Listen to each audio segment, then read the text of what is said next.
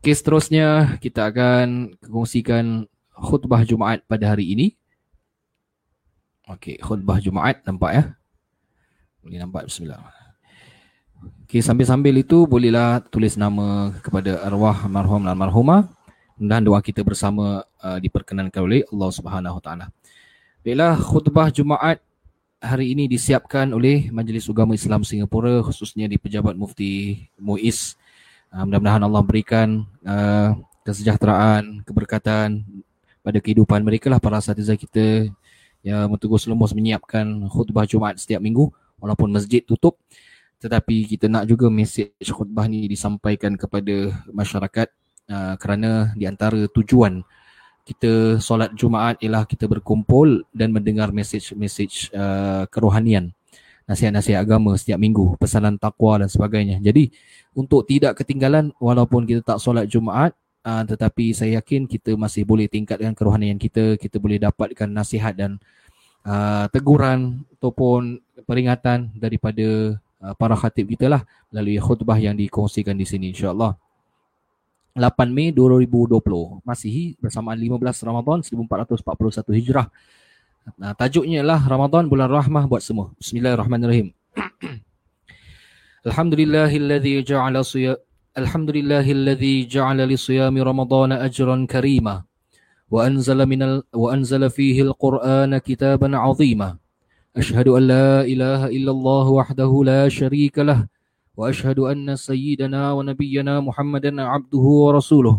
Allahumma salli wa sallim wa barik ala sayyidina Muhammad وعلى آله وصحبه أجمعين أما بعد فيا عباد الله اتقوا الله حق تقاته ولا تموتن إلا وأنتم مسلمون معاشر المسلمين saudara-saudara uh, muslimin muslimah penonton Facebook yang dikasihi sekalian bertakwalah kepada Allah Subhanahu wa taala dengan sebenar-benar takwa berusahalah untuk melaksanakan segala perintahnya dan jauhilah segala larangannya sering kita dengar bahawa Islam ini adalah agama rahmah, agama kasih sayang.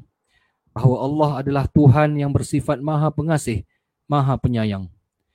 Kita juga diajar bahawa Nabi kita, Nabi Muhammad sallallahu alaihi wasallam diutus oleh Allah sebagai rahmah kepada seluruh alam. Dan umatnya ini dituntut untuk saling berkasih sayang di antara satu dengan yang lain.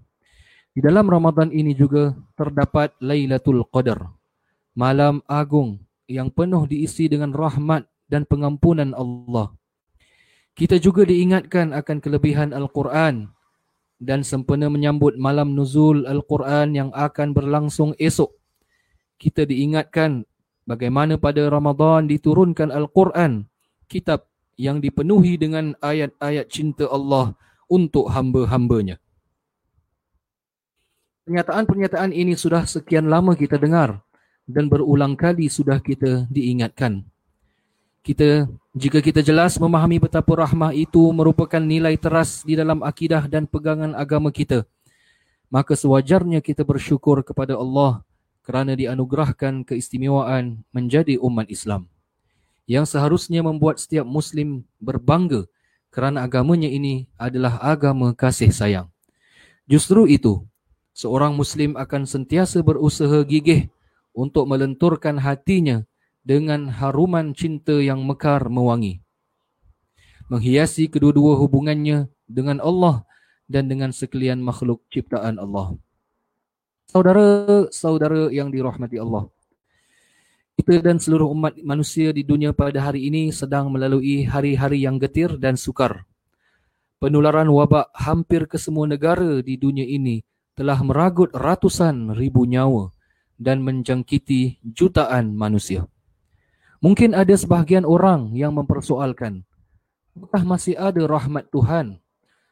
Dunia dirundung malang dan begitu ramai manusia menderita. Allah maha pengasih dalam mengatur kehidupan hamba-hambanya dan maha bijaksana dalam menentukan qada dan qadarnya. Sama ada takdirnya itu berupa sesuatu yang menyenangkan maupun yang ditakdirkannya itu mengakibatkan kesukaran. Rahmah Allah tetap terpancar di sebalik musibah yang melanda. Bagi yang ditimpa keperitan, Allah mencurahkan rahmat kepadanya dengan mengangkat darjatnya dan memuliakan kedudukannya di sisi Allah. Jika ujian itu berjaya dihadapinya dengan ketabahan di dalam hati. Rahmat Allah tetap ada kerana kesulitan yang melanda biasanya menjadi pendorong untuk seorang hamba kembali mendekatkan diri kepada Tuhannya. Pasrah memohon pertolongan dan perlindungannya dalam keadaan merendahkan hati, mengakui kelemahan dan kekurangan diri. Dan Allah amat mengasihi hamba-hambanya yang berdoa bermohon kepadanya. Kerana itu adalah tanda keimanan yang ada di dalam dada. Kerana itu adalah tanda keimanan yang ada di dalam dada. Masih subur rahmat Allah untuk insan yang dilanda musibah. Kerana secebis ujian yang diturunkan itu adalah kerana Allah ingin dia bangkit memperbaiki diri dan hidupnya sehingga mampu menjadi insan yang lebih baik, lebih kuat dan lebih mulia di akhir perjalanan musibahnya itu. Namun saudara, hanya hati yang celik dengan cahaya keimanan sahaja yang akan dapat menyaksikan kasih sayang dan rahmat Allah Subhanahu taala di sebalik ujian. Sedangkan bagi mereka yang hatinya mudah tergugat kerana imannya yang lemah akan melihat setiap ujian itu bagaikan balak yang hanya membuat hidupnya sengsara. Oleh itu saudara, jangan sesekali kita hilang pedoman di dalam menghadapi apapun kemungkinan di dalam hidup ini. Jadikan pegangan dalam hidup ini, dalam hidup kita seperti mana firman Allah Subhanahu wa taala dalam surah Az-Zumar ayat 53. A'udzu billahi minasyaitonir rajim.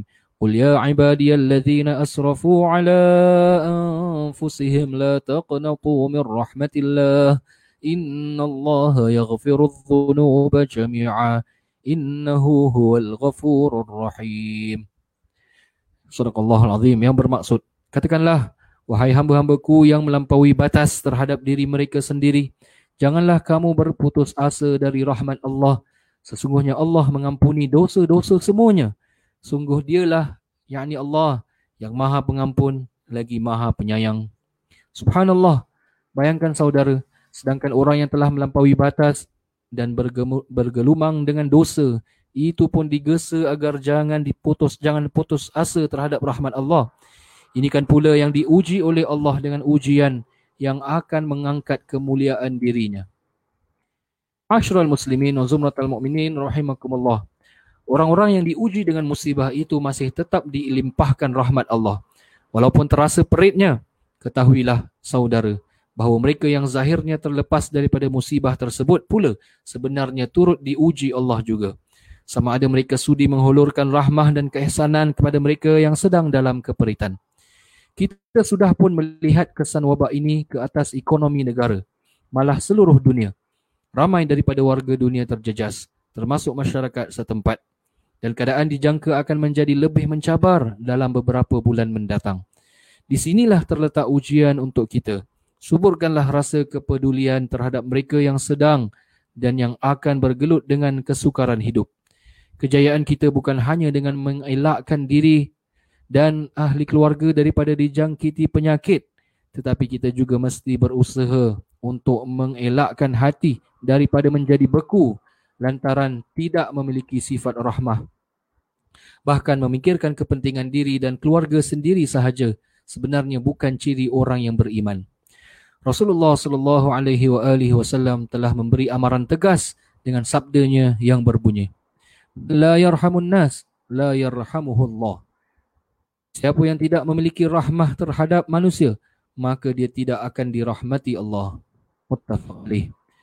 Ayuh saudara kita rebut peluang ini peluang Ramadan untuk mengasihi dan mengasihani semua yang berhak menerima sentuhan rahmah dan keihsanan kita ganjaran pahala yang dijanjikan Allah amat besar sekali kerana bulan ini adalah bulan rahmah dan barakah darinya. Maka tunaikan kewajipan zakat anda sama ada zakat fitrah maupun zakat harta. Hulurkan bantuan dan sedekah kepada yang memerlukan. Semoga kita dianugerahkan Allah kekuatan hati dan kejernihan jiwa di bulan yang mulia ini untuk meraih cintanya. Amin ya rabbal alamin. Barakallahu li wa lakum fil Qur'anil azim. ونفعني وإياكم بما فيه من الآيات والذكر الحكيم. وتقبل مني ومنكم تلاوته إنه هو السميع العليم. أقول قولي هذا وأستغفر الله العظيم لي ولكم ولسائر المسلمين والمسلمات والمؤمنين والمؤمنات فاستغفروه. فيا فوز المستغفرين ويا نجاة التائبين. الحمد لله.